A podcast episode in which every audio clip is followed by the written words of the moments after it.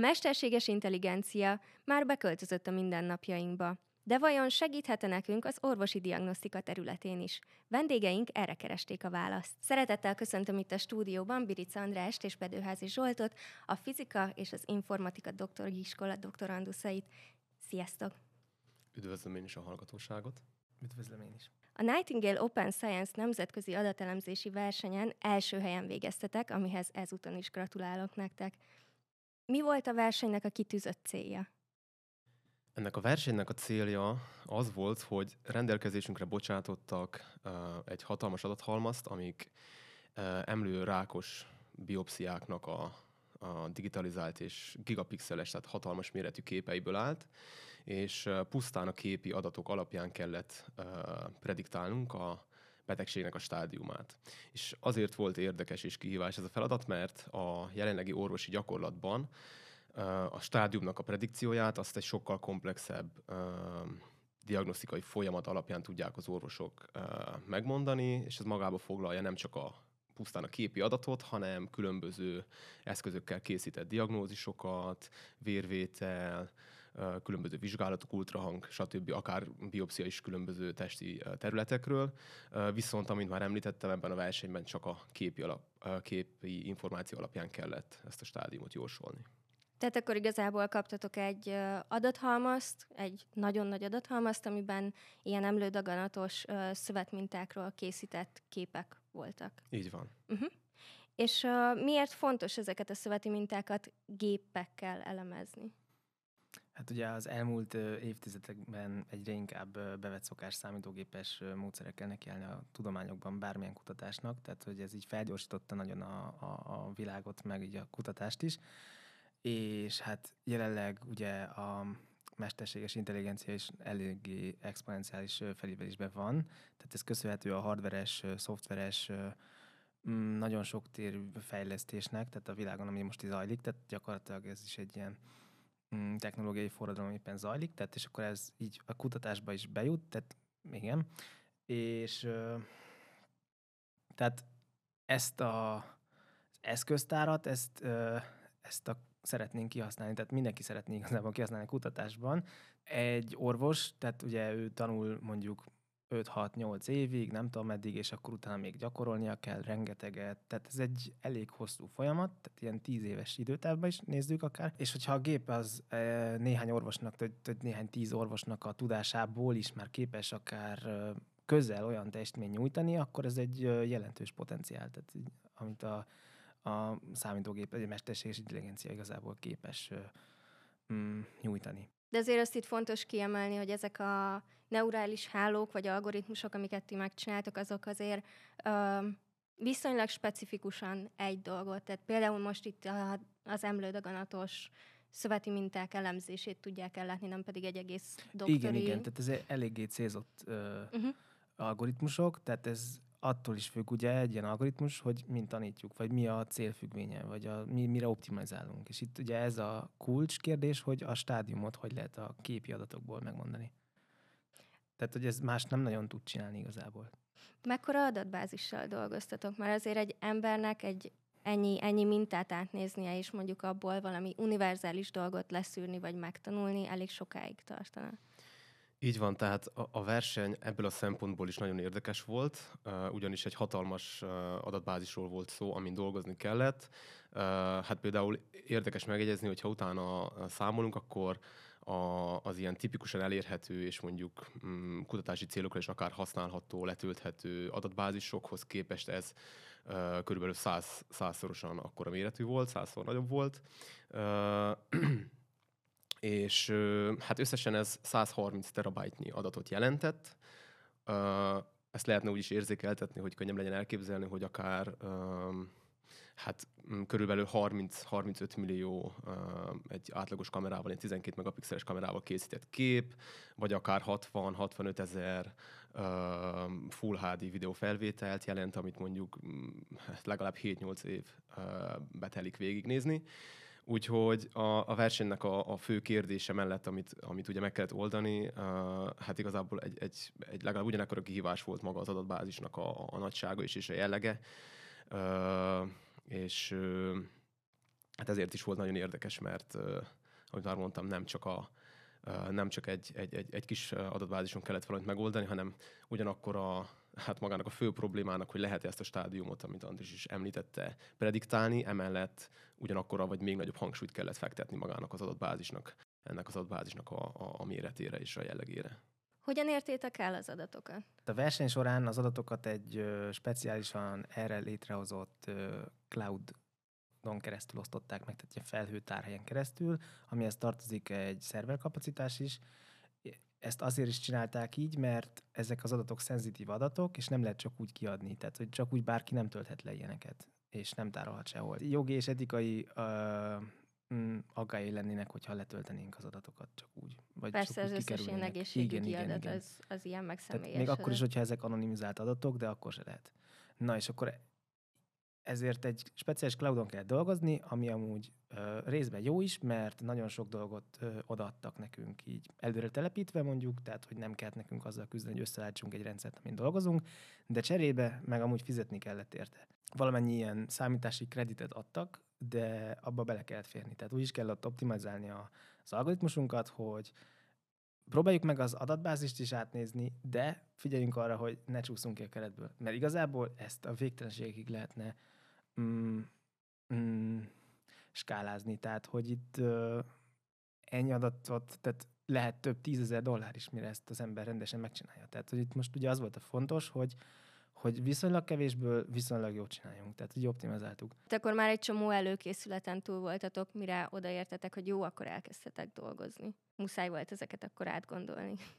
Hát igen, tehát volt már előtte ö, tapasztalatunk ilyen feladatokban valamennyi, mert egyéb projekteken dolgoztunk már itt is az eltén a doktoristudának keretében, de, de ez egy eléggé speciális új környezet volt, tehát itt azért sokat kellett azon gondolkozni, hogy mi fog beleférni.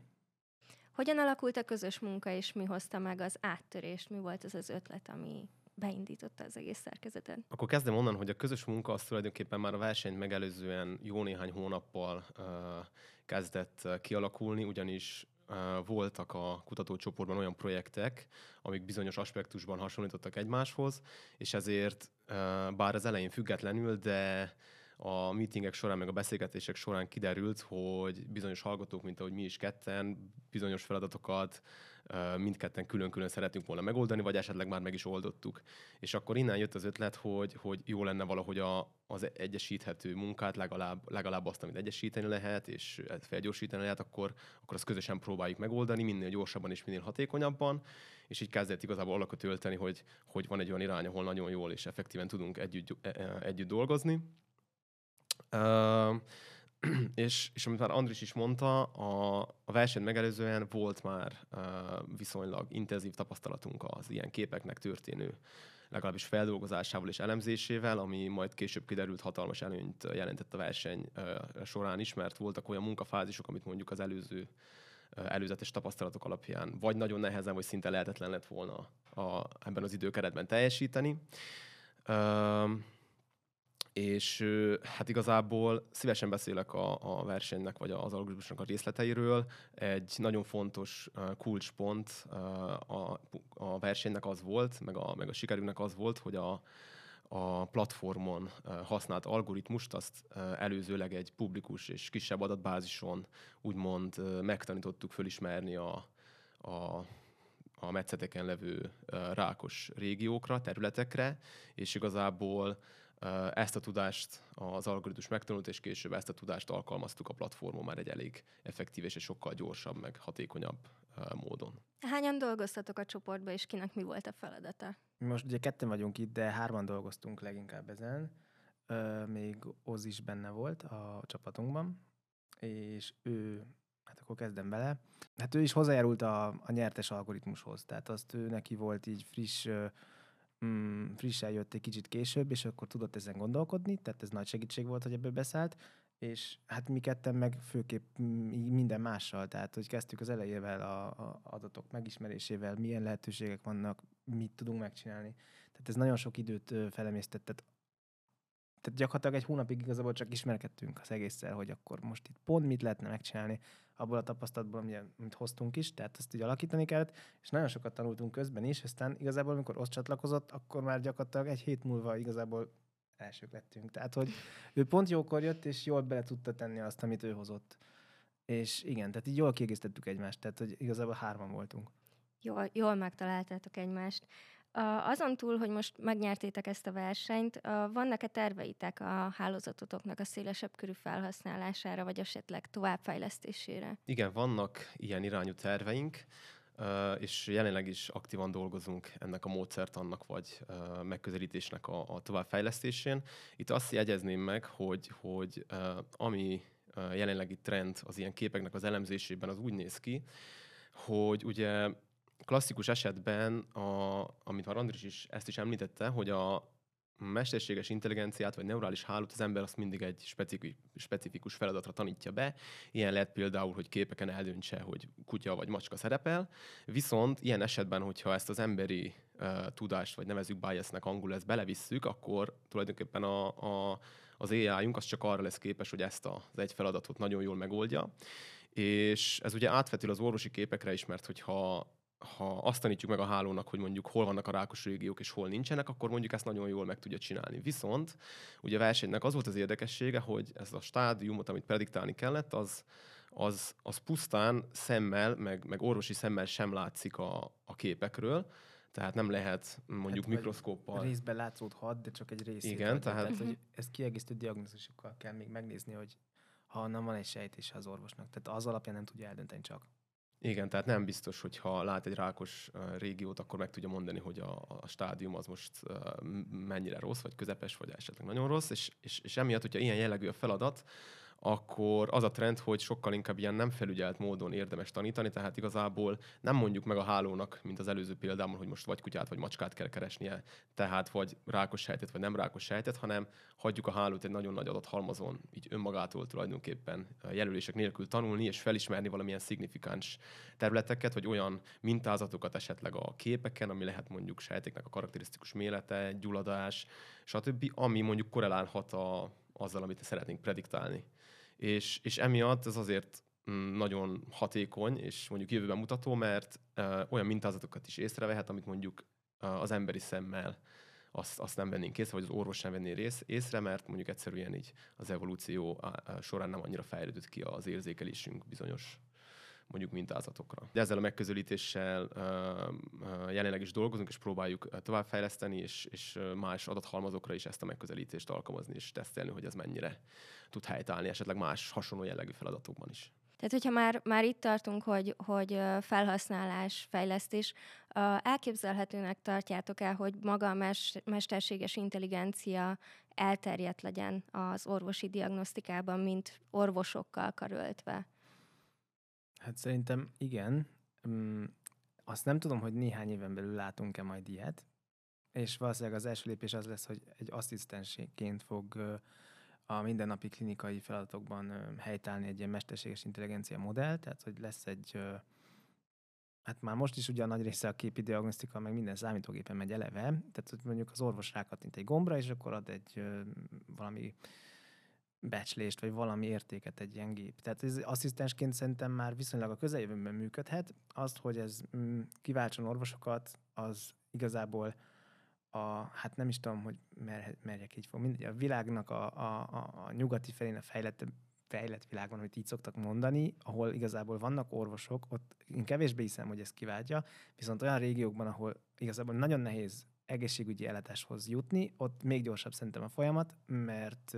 Nagyobb rá az hát igény Igen, tehát egyszerűen az lesz ott, azt meg tudják oldani, más meg kevésbé. Vagy olyan sok esetet kell hirtelen, tehát, vagy, e, tehát hogyha ott nem tudom, építenek egy kis rendelőt, vagy kórházat, vagy valami, tehát hogy olyan sok eset van, akkor egy orvos mondjuk nem tudja ő egyedül elvégezni, viszont hogyha van egy ilyen asszisztense, akkor ugye ezt fel lehet skálázni. Tehát szerintem igen, a kérdés igazából itt a jogi és az etikai háttere, hogy mit engedünk meg a gépnek, de ez igaz bármire, tehát az önvezető autókra is, vagy tehát hogy ott is jelenleg nem is tudom, hogy hogy rangsorolják, hogy öt ö, fázisra osztják, és most a kettesnél van a fejlesztés, tehát ugye a hármasnál már jobban autonóm, meg ilyenek. Tehát ott is azért nem tudnak előrelépni valószínűleg, mert ez a jogi része, ez, ez, ez kiforratlan. De ez amúgy minden ilyen ai algoritmusra igaz lesz. Tehát, hogy valószínűleg, hogyha egyszer valahogy ez áttöri ezt a, ezt a jogi kereten meg lehet, meg lehet fogalmazni, hogy ez micsoda, akkor igazából el fog tudni terjedni. Mert igazából már pár éve is bizonyos feladatokban akár még jobb is lehet, mint az orvos egy-egy feladatkörben. Tehát összességében valószínűleg nem, tehát ezért inkább asszisztensi, de igen, tehát el fog terjedni. Én mondjuk hallottam olyanról, ami a bőrrákot képes valamilyen szinten megmondani, hogy befotózod, azt hiszem az anyajegyedet, és akkor meg tudja mondani, hogy valószínűleg van-e rákos elváltozás, vagy nincsen. Nyilván, hogyha erre azt mondja neked a mesterséges intelligencia, hogy van, akkor úgyis elbandukolsz az orvoshoz, és megmutatod Igen. neki. Tehát uh, én is inkább erre felé gondolkoznék, Igen. hogy ezt szerintem nagyon bevethető lehetne a későbbiekben. Így van, és itt még megjegyezném, hogy, hogy, hogy van még egy pont, ami ezt az egész folyamatot talán nehezíti, és az az, hogy, hogy a, az orvosi gyakorlatból jövő szakemberek lehet, hogy kevésbé jártasak a, a, az AI-os, meg a mesterséges intelligenciás témakörökben, modellekben, és ezért ugye, ha az ember valamit nem ismer, akkor, akkor először tiltakozik, meg, meg nem szeretné használni, és valahogy ezt a, ezt a távolságot is vagy le kell győzni, hogy tehát mm, azért hosszú a folyamat, mert valahogy a, a, az orvosi gyakorlatban levő szakembereket is uh, föl kell picit készíteni, és meg kell velük ismertetni azt, hogy mit csinál, meg hogyan hoz döntést a, a, az algoritmus, különben, különben nem valószínű, hogy megbíznak benne, és nem valószínű, hogy előszeretettel használják, vagy kiegészítik a, a munkájuk hát, során. Egyáltalán nem is biztos, hogy beszeretnének szállni a fejlesztési fázisba se. Uh-huh. Tehát, hogy még azt is lehet, hogy elutasítják, hogy ők rendelkezésre bocsássanak jelöléseket, vagy az ő szaktudásokat. Tehát, hogy igen, ezt a, ezt a Hát kell egy ilyen együttműködés, Igen, ami tehát, most igazából a kutatócsoportotokban valamilyen szinten megvan, hogyha a nagyobb kutatócsoportot nézzük, hiszen sotésekkel is együtt dolgoztok. Igen. Ezek az inputok azért sokat segíthetnek, hogyha van egy ilyen kutatás, nem? Igen, persze mindig jó, hogyha ilyen projektekben vannak olyan emberek, akik nem hasonlóan fizikusok, mint mi, és nem hasonlóan gondolkoznak, hanem, hanem teljesen a, a másik oldalra az orvosi szemszögből tudnak megközelítéseket vagy tanácsokat adni, és, és nyilván voltak pontok, amikor a verseny során mi is konzultáltunk a sotérről orvosokkal vagy emberekkel, mert voltak olyan kérdések, amiben mondjuk nem tudtunk dűlőre jutni, és akkor sokkal fontosabb volt, hogy, hogy megkérdezzük olyan embert, aki, aki mondjuk útba tud igazítani, és tud egy, egy jó tanácsot adni, persze.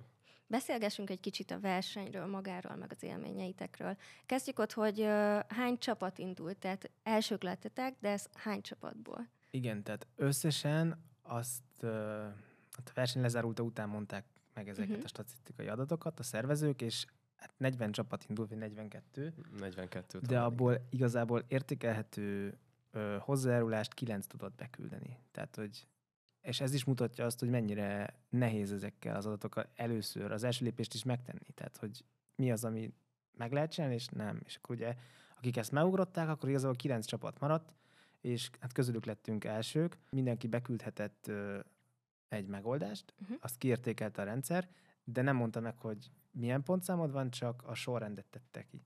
Tehát a sorrendet mutatták, hogy első vagy második vagy harmadik vagy. Sokáig nem voltunk elsők, és nem tudtuk, hogy mit kell Tehát csinálni. akkor ezt azért a folyamat Tehát közben tudtátok igen, ellenőriztetni, igen, igen. hogy kell-e még alakítani a modellen, vagy akár az adatokon. Nem tudom, hogy azokkal ti kezdtetek-e még valamit az adatokkal?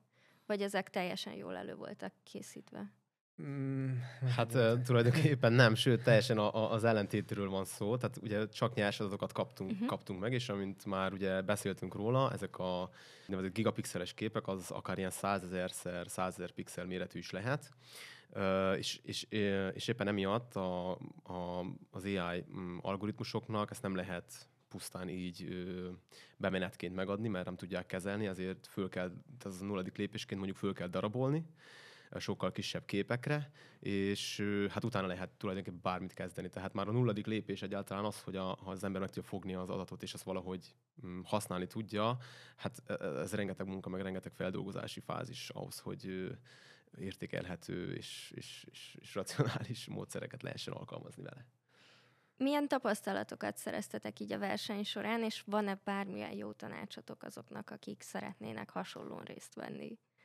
Hát én mondok egy, egy tapasztalatot, ami, ami szerintem elég szignifikáns.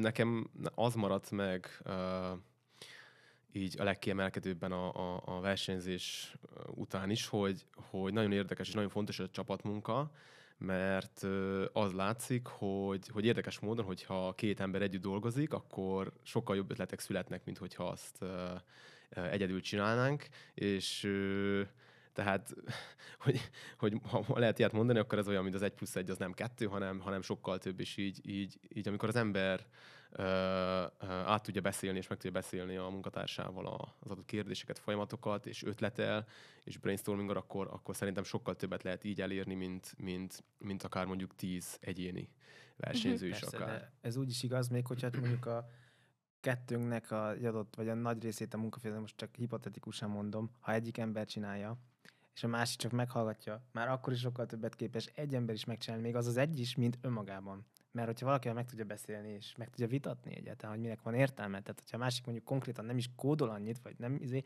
az se jelent, tehát nem jelenti azt, hogy a másik nem csinál semmit, mert hogyha van éppen véletlenül egy ötlete, amivel teljesen más, forradalmasabb, sokkal jobb dolgot lehet csinálni, akkor akkor lehet, hogy az lesz a győztes befutó. Tehát, ahogy mondtam, igazából még az is egy kicsit így háttérből, de ő is csatlakozott harmadikként is, és igen, tehát, hogy még így is, az is nagyon sokat dobott Ez rajta. egy frissítés volt, Igen, akkor tehát, egy hogy más igen. szemszögből Ő nem vett részt a abban a napi problémára. szintű munkában, Mhm. de hogy egyszer-egyszer így bedobta magát. És igen, de ez a kettőre is vonatkozik, hogy ha valaki nagyon elmélyed egy adott részében, akkor az nem biztos, hogy jó irányba megy. Hogyha valaki nem, nem, tehát nincs, nincs kontroll, vagy nincs úgy, igen. igen. Hát meg kellenek tényleg a különböző ötletek, meg a más szemszögből való igen. megfigyelések. Van-e valamilyen más projekt, még csak gyorsan megkérdezem, amin dolgoztok jelenleg? Um, hát igen, van néhány uh, projekt a, a csoportban, ami, ami szerencsés módon tulajdonképpen mm, uh, hasonló adatokra épül. Hát például um, most a személyes munkámat említve van egy, van egy, egy úgynevezett linfoma, linfomás projekt, ahol linfomás betegeknek vannak szintén ilyen uh, gigapixeles patológiai képei, és, ö, és azokat kell elemezni hasonló módszerekkel. Ö, ö, Van még, van még pár ilyen futóprojekt, ami szintén gigapixeles képekre épül, és ez nagyon jó, mert most a verseny során szerzett tapasztalatokat és módszereket nagyon jó ki tudjuk ezen próbálni, és most sokkal hatékonyabban és effektíven tudjuk uh, alkalmazni ezeken, és nem a nulláról indulunk, és azért is érdekes, mert ugye a, a verseny esetében ez nagyon jól működött, és kiderült, hogy viszonylag nagy pontossággal lehet ezt a stádiumot prediktálni, pusztán képekből, és kérdés, hogy ugyanilyen jellegű problémákat, amit mondtam, hogy nem, ami nem látszik direktben a képről, de hogy lehet-e mondjuk a, a módszertanunkkal ugyanúgy jól megközelíteni. Illetve én annyit tennék még hozzá, hogy ennek a versenynek van folytatása is, úgyhogy abban is részt veszünk, de az majd kiderül, hogy mit érünk el. Úgyhogy Köszönjük szépen, hogy itt voltatok, és drukkolunk akkor a verseny folytatásához. Remélem majd meghívhatunk még egyszer titeket.